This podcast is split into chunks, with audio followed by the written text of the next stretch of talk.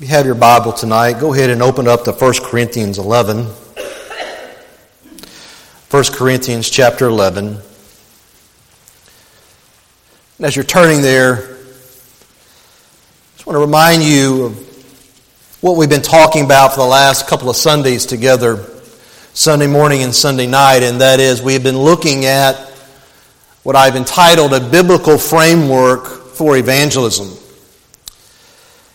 It's important as we think about these things because sometimes there can be the impression that when it comes to evangelism, it somewhat can be like the Wild Wild West. Just chaos and anything goes. That's simply just not the case as we open up God's Word and the things that we've been considering together. This is now our fifth sermon on this topic.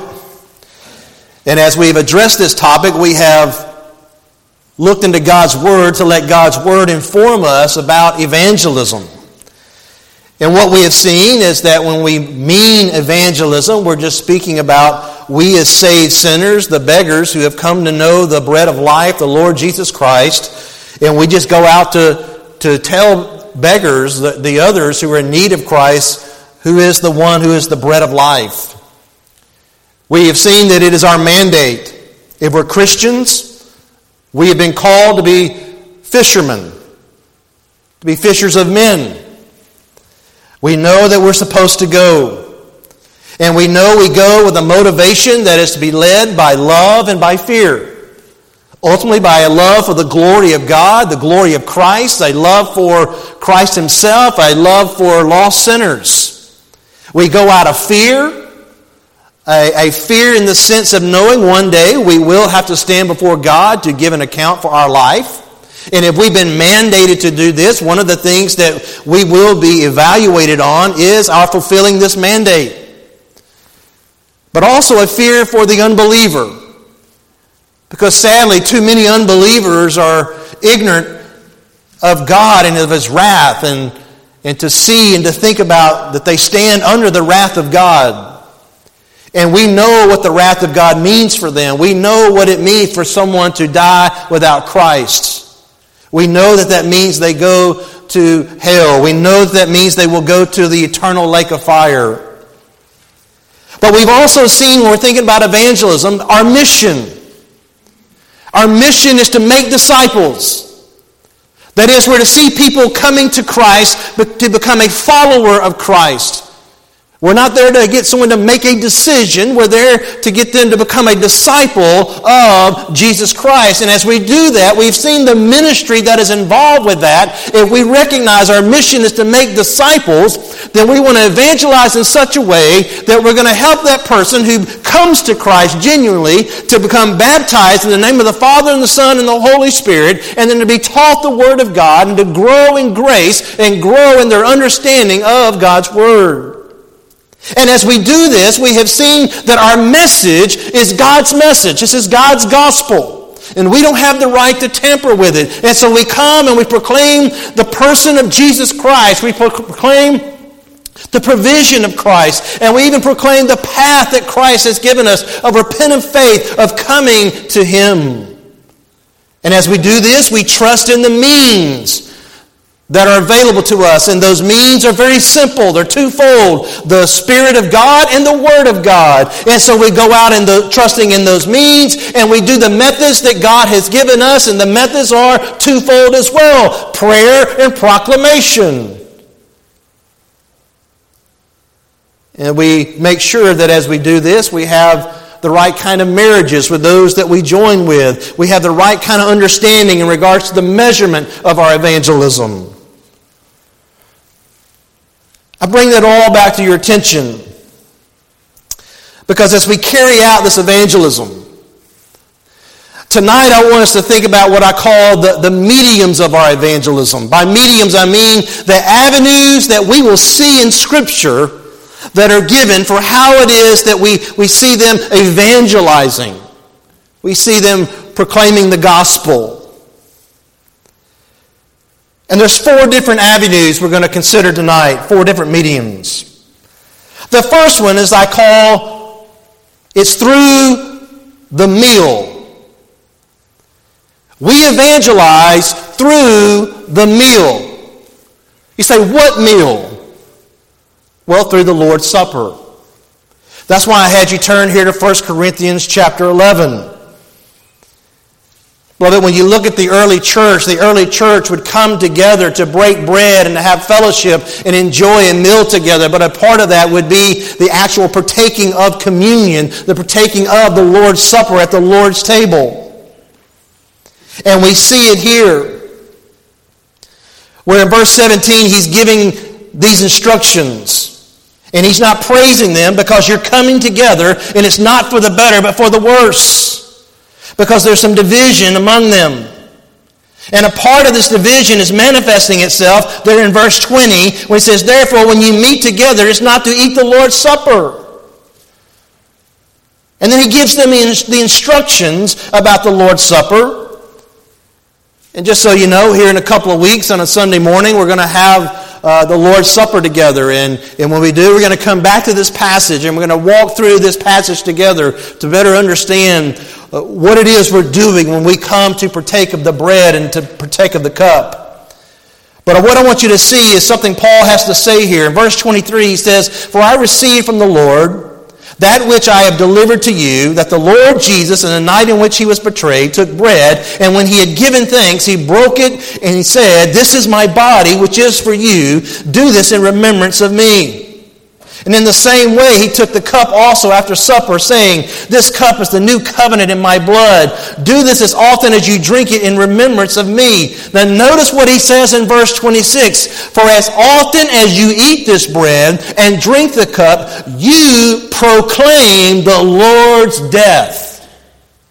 You see, you are proclaiming Jesus' death. This is an aspect even of evangelism. That we are evangelizing when we come to take of the Lord's table because, one, the gospel is going to be talked about when we come to the Lord's table. When the, not just what we're going to say, but what we're actually going to see. The very symbols that are there before us the bread and the cup, and they representing the body of Christ and the blood of Christ and his sacrifice on the cross and what it is that he accomplished for us. So every time, beloved, we gather together as a church and we join together around the Lord's table, I want you to recognize you are participating in the proclaiming of the Lord's death. And what a valuable tool it is. And I would encourage you, even as parents, to use this as a, as a tool to talk with your children so they understand the gospel. This is what Paul, one of the things he's saying, that as often as you drink it, you eat and you drink the cup, you're proclaiming his death. You're proclaiming the gospel. So, one of the avenues that we see here, the mediums that they had for evangelizing, was through what I call the meal. But secondly, they also did it through what I call their media, the media of their day. And their media was very simple. They, their media was by mouth primarily. They would pass it on from one to the other. It was by word of mouth.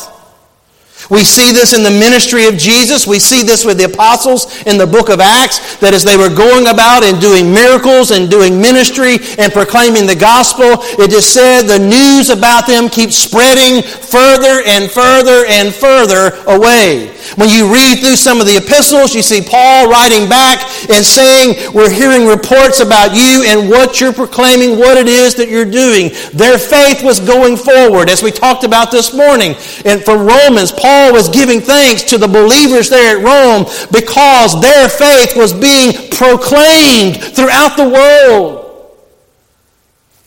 This is how it was through word of mouth. But also, we see they used public forums at times as well. Go over to the book of Acts for a moment to Acts chapter 17. Go to Acts chapter 17. In Acts 17, you have the Apostle Paul, who in verse 16, he's here in Athens. And as he's walking around this city, it's just full of idols, and he is just being provoked within himself. And it says in 17 that he was reasoning in the synagogue with the Jews and the God fearing Gentiles, but he was also going into the marketplace, a place where people would gather every day with those who just happened to be present. And he was proclaiming the gospel to them. Until eventually they invite him to come to the Areopagus there in verse 22. And he goes there in this public setting and he proclaims the true gospel. He proclaims the true God. He'd been walking around that city and he had seen this one little statue that they had just to cover all their bases. They had all these different statues to all these different gods, but in case they missed somebody, they put a statue out there that said, To the unknown God. And Paul picked that out and he said, Let me tell you about the unknown God because you don't know the one true and living God. And he proclaimed Jesus to them.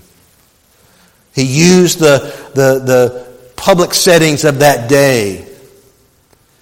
Also, when you think about the media uh, in, in, that sense, you can just even think about the letters that were written. The Gospel of John, as I said to you before, over in John chapter 20 and verses 30 and 31, there where John speaks about there are so many other things that I could have written to you about the things that Jesus did, but all the books in the world really couldn't contain all the miracles and all the ministry that he did during this short period of time. But I wrote these things so that you may believe. You may believe in Christ and that you may have eternal life. Or you could go over to the book of the Gospel of Luke, where Luke says he did this intensive thorough, extensive investigation into the things that had been written and said about the Lord Jesus Christ. And when he did that, he put this together that we know to be the Gospel of Luke. And he put it together so that this person could understand the exact truth about Christ. They were using the means that were there, the media that was there of their day. And so, beloved, what I would encourage you to think about is for you to take advantage of the media that we have in our day.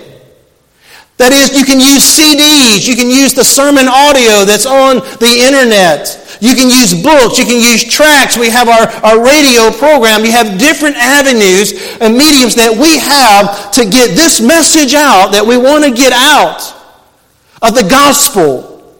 Take advantage of it. They did in the New Testament. So take advantage of the media that we have access to today and use it for the glory of God. Maybe if you have somebody you're talking to and trying to get them to understand uh, the gospel more, and maybe you're struggling when trying to explain some things, look, look get a good track and go through the track with them. But maybe just say, hey, look, listen to our, our Sunday service. It's online. Go and listen to it. And let's just talk about that. Let's talk about what the pastor was saying. And did you hear him speak about? And you can jot down notes and things you want to you want to reference to them and help them to understand. Use what is available for us. Thirdly, They also evangelize through what I call their meetings. Their meetings. By that I mean simple as just people who just came across their life. People that they met, people that came up to them. Again, we can go back to the Lord Jesus himself and see this. And see Jesus when he came to get a drink of water there and the woman at the well. That he strikes up a conversation with her. Of course, she is curious that he, being a Jew, is willing to talk to her, but he uses that opportunity to tell her the gospel, to proclaim the good news of salvation to her. What about the rich young ruler that came up to Jesus, asking him about salvation, what he needed to do to have eternal life? I want to encourage you to think about sometimes these providential encounters that God brings your way and people that you meet that you can have the opportunity to share the gospel with, to start talking with them about God and about about their need of Christ. Or maybe you can go over and think about the Ethiopian eunuch over in the book of Acts, in Acts chapter 8, that Philip helped bring to the Lord Jesus. You remember that? Just think about it. This is somebody, and maybe you have somebody in your life that's just like this Ethiopian eunuch. They're curious.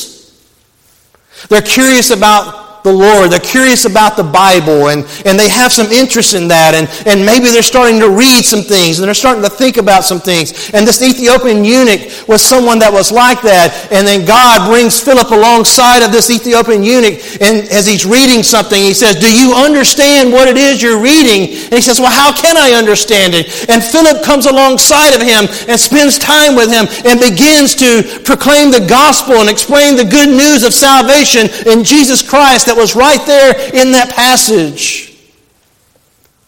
Look for those kind of opportunities. Look for those kind of meetings. But also, we'd have what I'd call home meetings. If you will, for a moment, turn over in your Bible to the book of Acts, to Acts chapter 20. Go to Acts chapter 20 for a moment.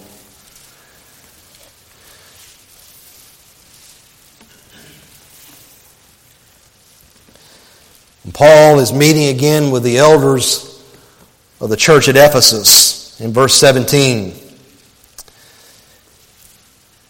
And he's reminding them of verse 18 of how I was with you the whole time, serving the Lord with all humility and with tears and with trials which came upon me through the plots of the Jews. How I did not shrink from declaring to you anything that was profitable in teaching you publicly, and I taught you from house to house.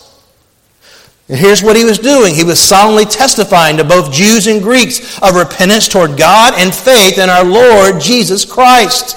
Paul was willing to go and meet and have house meetings and sit down with people and talk with them about the gospel and tell them they needed to repent and put their faith in the Lord Jesus Christ. We saw this in our introduction to the book of Philippians in Acts chapter 16 that Paul spoke to the household of Lydia. It was Paul that was brought by the jailer to his house where he proclaimed the good news of salvation in Jesus Christ to that household. And that household came to know Christ as their Savior and as their Lord. Or Peter over in the book of Acts, in Acts chapter 10, when Cornelius sent for him, and he comes to the home of Cornelius, and he goes in and he proclaims the gospel to him, and he gets saved, and his household gets saved. You also have what I would call religious meetings. Religious meetings, and that is we see a pattern that they would go, Paul and Jesus himself would both go into the, the synagogues to proclaim the gospel. For example, over in Acts chapter 14 and verse 1, it says that in, in Iconium they entered, that is, Paul and Barnabas entered the synagogue of the Jews together and spoke in such a manner that a large number of people believed, both of Jews and of Greeks. And then we see over in verse in chapter 17, and when he comes into Thessalonica, that he does the same thing as it was his custom, it says in verse 2. According to Paul's custom, he went to them, and for three Sabbaths he reasoned with them from the scriptures. Paul looked for opportunities where he could go and proclaim the gospel. He looked for meetings where he could do that. But also, beloved, when we think about through the meetings that we can have, also social meetings, fellowship meetings. For an example, turn over to the Gospel of Luke, to Luke chapter 5. Go to Luke chapter 5.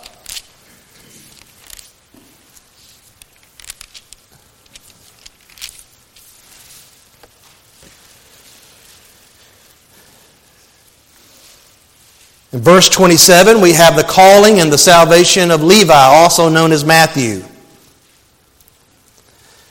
It says, after that he went out and noticed a tax collector named Levi sitting in the tax booth, and he said to him, Follow me. And he left everything behind and got up and began to follow him. But notice what Levi does. He gives a big party. He has a big social gathering at his house. And this gathering isn't just to come have fun. This gathering was for the purpose of evangelism. This gathering was for the purpose of Levi's friends. Remember, he's a tax collector. He is somebody who was a, who was a, Jew who had been a traitor to his own people because he was making money off their own backs. And he knows these are the people that he hangs out with because he had been excommunicated from the Jewish community. He wasn't allowed to go into the synagogues to worship. You ever think about that whenever Jesus says there in Matthew 18, if your brother sins, go and speak to him in private. And if he hears, if he hears and listens to you, you've won your brother. But if he doesn't, go and get two or three witnesses and bring them there to go and speak to him. And if he doesn't listen to him, then go tell it to the church and tell the church to come and to pursue him. And he says, and if he doesn't live, live, listen to him, he says, now treat him like a tax collector. Treat him like one of those. And here it is. This is what, these, these are the people that Levi had been around. And Levi has gotten saved. Levi has come to know the Lord Jesus Christ, and his heart is just on fire for Christ. And in verse 29, it tells us he gave a big reception for him, that is for Jesus. This is about Jesus.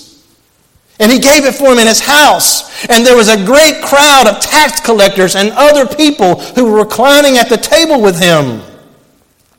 Now, Jesus wasn't there just to go have a good time. Jesus was there to proclaim the gospel. Jesus was there to call them to himself. That's why it says when you go down, when he's beginning to be questioned by the Pharisees, and Jesus says to them, beginning there in verse 31, he says, It is not those who are well who need a physician, but those who are sick. I have not come to call the righteous, but sinners to repentance. That's why Jesus was there. Jesus was there to call these sinners to repentance. That's why Levi had this party for Jesus and had his friends, this great crowd to come because he wanted them to hear the good news. Because see, they were just like Levi. They had been told by the religious community of their day, you have no hope. You have no opportunity for salvation. You have been been cut off. You are good. You are gone. You are just as much dead before God. And Jesus comes on the scene and says, Oh no, I offer you salvation. I offer you grace. I offer you mercy. You've got to follow me. That means you have to repent and turn from your sins and turn from your way of life and put your faith in me and be willing to surrender to me and commit your life to me. But this was, this was sweet words of music to the ears of people like Levi because they were they had been told you're cut off and Jesus says you're not cut off if you will come by grace through faith. And this is why Levi knew these people needed to hear this most glorious message. So he has this social gathering in his home for this purpose of seeing them coming to Christ. It's amazing when you think about the religious leaders because these tax collectors, these sinners, that is, these people that were living these immoral lives were hanging around Jesus and they were actually being converted, which means they were being changed. But they didn't care. They didn't really care about that. That's why Jesus tells the story over in the Gospel of Luke in chapter 15, where he tells the story of the lost coin and, and the lost sheep. And, and remember, he, then he tells the story of the prodigal.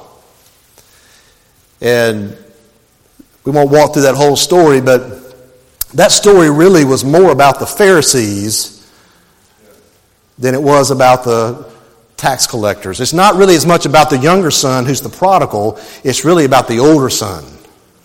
You say, why do you say that? Because when you look at the opening verses of that chapter, what starts this whole conversation is the Pharisees and the religious leaders coming to Jesus and they're grumbling and they're complaining because Jesus, you are receiving and welcoming these tax collectors and these sinners. And so Jesus says, Well, let me tell you a story. The story about a, a father who had two sons, and one of those sons one day basically went to his dad and said, I hate you. I really wish you were dead. I wish you were dead so bad. Will you go ahead and just give me my part of the inheritance? And the father gave it to him. And this is the picture of the tax collectors who went out and just blew all of their money. This is the picture of the sinners that were living with loose living, immoral living. But yet they came to their senses. They hit rock bottom and they realized, I have a, I have a father, I have a heavenly father that I can come to if I will repent. And remember, he tells the story of the prodigal who comes and says, Father, I have sinned. I've sinned against you. And the father welcomes them back. And that picture there of the prodigal is the picture of these tax collectors and sinners who had gone astray and were treating God as though he were dead. And now they're coming back in repentance. And Jesus is there to welcome them. But the older brother is really representing those Pharisees because what's the older brother's response in the story? It's the same as the Pharisees. The Pharisees were grumbling and complaining and would have nothing to do with this. Jesus would invite them. They said, We don't want anything to do with this. We don't want to have anything to do with you, and we don't want to have anything to do with these sinners and these tax collectors. And that's what the older son does in the story. And if you've ever read, you ever look at that story, Jesus ends it in a way that really doesn't have the end because the story was not complete.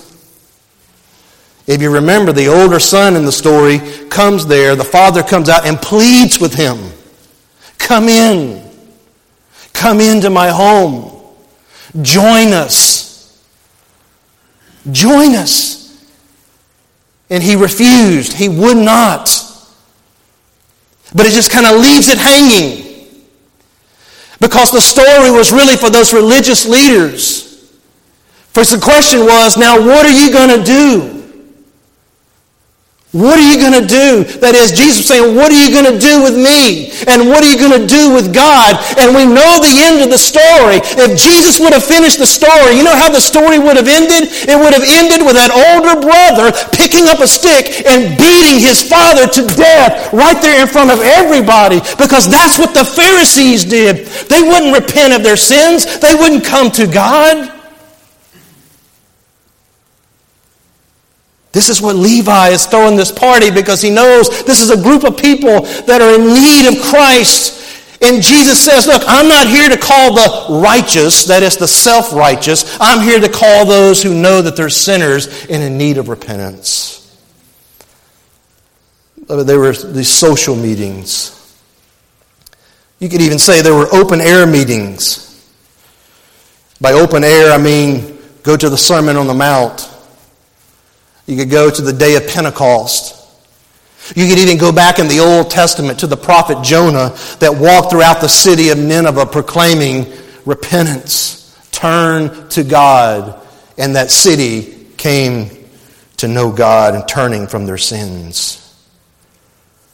Also, there was the meeting of the worship services in the New Testament churches. If you will for a moment, go over to 1 Corinthians chapter 14 for a moment. 1 Corinthians chapter 14. This is in the context of Paul addressing the issue of spiritual gifts. It starts in chapter 12. He's, he's urging, pleading with them to pursue love.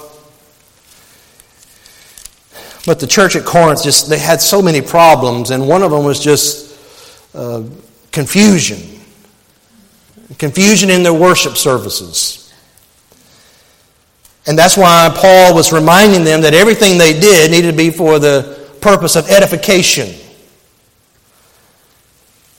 And he says there, beginning in verse 23, 1 Corinthians 14, verse 23, Therefore, if the whole church assembles together, and all speak in tongues, and an ungifted ungifted men or unbelievers, okay? So now you have unbelievers that have now come into the service.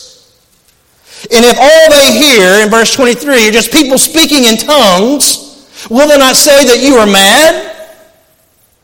But if all prophesy, and an unbeliever or an ungifted man enters, he is convicted by all and he is called to account by all. The secrets of his heart are disclosed, and so he will fall on his face and worship God, declaring that God is certainly among you. So you see, they recognized, though primarily, beloved, the worship service, when they gathered together there at the church at Corinth, what Paul was teaching was the primary purpose of their gathering there together was to worship God for their own edification. But as they did that, and they were also proclaiming the gospel and talking about Christ, unbelievers could be there, and if they were there, if they're hearing prophecy, which was divine revelation that they could understand, that they could possibly come to know the Lord that is, they could be, have the secrets of their heart disclosed and fall on their face and worshiping God, being convicted by what it is they would be hearing, and know that they are being called to account. So, this was a part of the, the way that people were coming to Christ. This was some of the medium here, the, these meetings that we're speaking about, we see in the, in the Word of God. So for us today, beloved, when we're thinking about meetings, I would encourage you, obviously, we, worship services, um, open air events, social gatherings, home Bible studies, personal Bible studies with others, just people who come across your life, house to house. Just being attentive to people that you hear that are beginning to show some interest in spiritual things or interest in the Word of God and take advantage of that and, and go to them and come alongside of them. If you need help with that, if, you're, if you find that you, right now you're thinking of somebody right now in your mind, there's somebody I, I know that, that I could come alongside of and I could help with this. Well, if you need some help, come to me and I can look to give you some resources you can walk through with them. They could come to know Christ. So they did it through their meetings as well. But let me give you one other medium that, the, that it was used, and I call it through the missionaries through the people that they sent out or they helped to send out to proclaim the good news. First, we see this with Jesus himself. Jesus sent out the 12. Then later on, he sends out 70 to go out throughout the different communities and proclaim the gospel, to proclaim that the kingdom, proclaim the kingdom of God.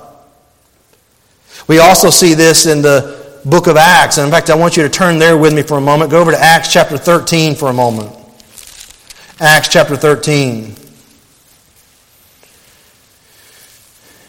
And in the opening verse, we see that they were there at, the, at Antioch in the church.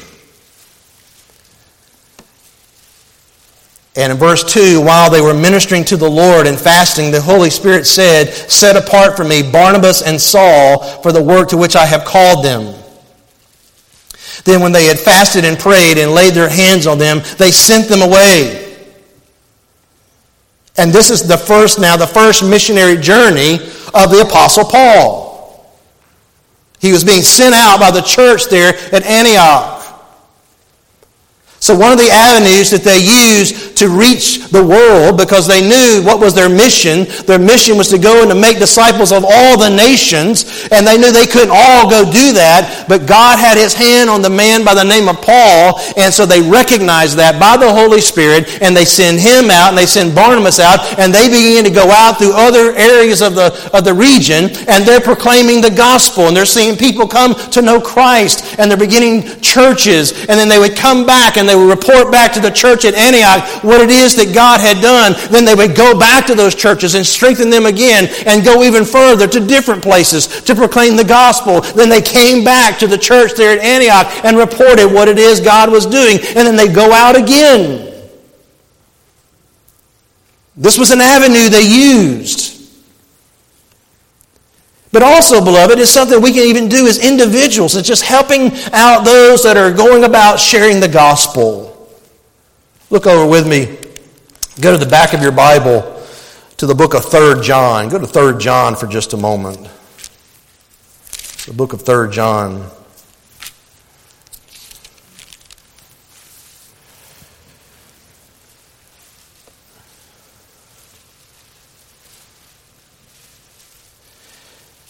Where John is commending a man by the name of Gaius. Because in verse 5 he says, Beloved, you are acting faithfully in whatever you accomplish for the brethren, and especially when they are strangers and they have testified to your love before the church. You would do well to send them on their way in a manner worthy of God. Why? For they went out for the sake of the name, accepting nothing from the Gentiles. Therefore, we ought to support such men so that we may be fellow workers with the truth. You see, when you support missionaries, when we support those who go about proclaiming the gospel, as, as he says here, which you ought to do, and remember, we spoke about that this morning, that idea of what we ought to do, it means it is a moral imperative that God gives us. This is what we are morally required to do as believers support those who go out for the sake of his name proclaiming the gospel. We are to support such men. We're to receive them and then we're to, to support them because as we do this, we become fellow workers with the truth. We are there. This is a way that we participate in the gospel. We participate in the spreading of the gospel. This is a way that we participate in evangelizing this world evangelizing other areas. We're the fellow workers with the truth. But we see this with the Apostle Paul and the church there at Philippi that we're, we're studying on Sunday mornings. That Paul, one of the reasons why he says that he, he can pray for them and he has confidence in them uh, about what God's doing in their heart. It's their participation in the gospel. And one of the ways they are participating in the gospel is that this is a church that is faithfully has looked for opportunities to support him as he's gone about proclaiming the gospel. So for us, the application is, is just look for opportunities especially for us as a church, look for opportunities to support those who are going about proclaiming the gospel. Now, we want to make sure that those that we're supporting are doing things in the way that we would say they should be doing it. In fact, let me just say this as we kind of just wrap this up tonight. This goes for really every area that we've talked about. Whether it's in the meetings, whether it's through the media that we use, or whether it's through the missionaries that we support. Always remember our mission. That is, we want to make sure that they are true to the mission. They're true to the message. They're true to those means. They're true to those methods. They're true to those marriages. They're true even to their measurements. Because we have a responsibility to be good stewards of what God has given us. So if I'm going to go out and use a tract to evangelize somebody, I want to make sure that tract fits with the message that we understand to be the gospel. There are some tracts out there, beloved, there's some resources out there that aren't really giving the whole message, and you don't want to use that. There are some out there on the missionary field you don't want to support because they're not being faithful to the message, to the means, to the method. We are to remember this in all of these ways. And so, what I want to encourage you to do is just keep praying for people, keep pursuing holiness in your life, and keep proclaiming the gospel. Or if you need to say this, start proclaiming the gospel. Just start looking for opportunities to talk with someone about Jesus. And look, remember the measuring stick. The measuring stick, when God brings you before the judgment seat of Christ, isn't going to be, well, how many did you see come to know Christ? The measuring stick is going to be were you faithful? Were you faithful to my mandate? Were you faithful to my message? Were you faithful to my mission? Were you faithful to the means, the method? Were you just faithful? Remember, go back to the illustration that we referred to last time on this subject of Jesus and the sower and the seed. The sower is the same. The seed is the same. The only thing that's different there is what? The soil. And even when that sower goes out and sows the seed, sometimes it, it brings in a harvest of 30, sometimes of 60, sometimes of 90, sometimes of more. But God's not going to look at that and say, well, the, the sower that went out and had the 120 has been more faithful than the one who has received the 30. No, because the sower had nothing to do with it. He just went out and faithfully proclaimed the gospel, prayed for that gospel to take effect in their heart, trusting God to work in them, calling them to Christ, just urging them to come to Christ, but knowing that, remember, the Spirit in the Scriptures that has to do that work in their heart. So understand the measuring of this, because if you don't, let me just help you with this again. If you don't, as you go out to tell people about Jesus, look, you're going to suffer some rejection. You're going to have people that are going to turn away from it, and you might get discouraged. And I just want to encourage you just keep on keeping on. Just keep praying. Keep pursuing holiness. Keep proclaiming the gospel. Don't change your mission. Don't change your message. Don't change your means and your methods. Don't change that. Just keep on keeping on. Because if you, if you ever struggle with that, just go back to 1 Corinthians chapter 1 and just keep reading it. Because if you keep reading it, you're going to see where Paul says the power of the gospel is what's going to bring about their salvation. And he knew when he went out to proclaim that gospel that the Jews were going to receive this and just this would be a stumbling block to them and to the Greeks, that is the Gentiles, it would just seem to be moronic. It would seem to be foolish for this. But Paul knew that the gospel could penetrate through that. And it could get to their heart to open their heart. And he just kept staying faithful to the message. Just stay faithful to it. Don't step back. Just stay faithful.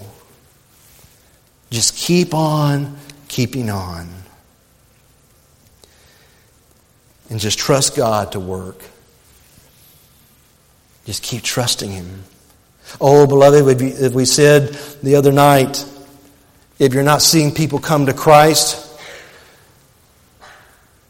how that should hit your heart is it should, it should break your heart. It should cause you to get on your face before God and crying out to God. Oh God, open their eyes. Open their eyes. Let them see. Let them know, Lord, that they may put their faith in you. They may come to you. Just do a work in their hearts. Beloved, as we close out our time tonight, I want to ask you at this moment to just bow your head in prayer for just a moment.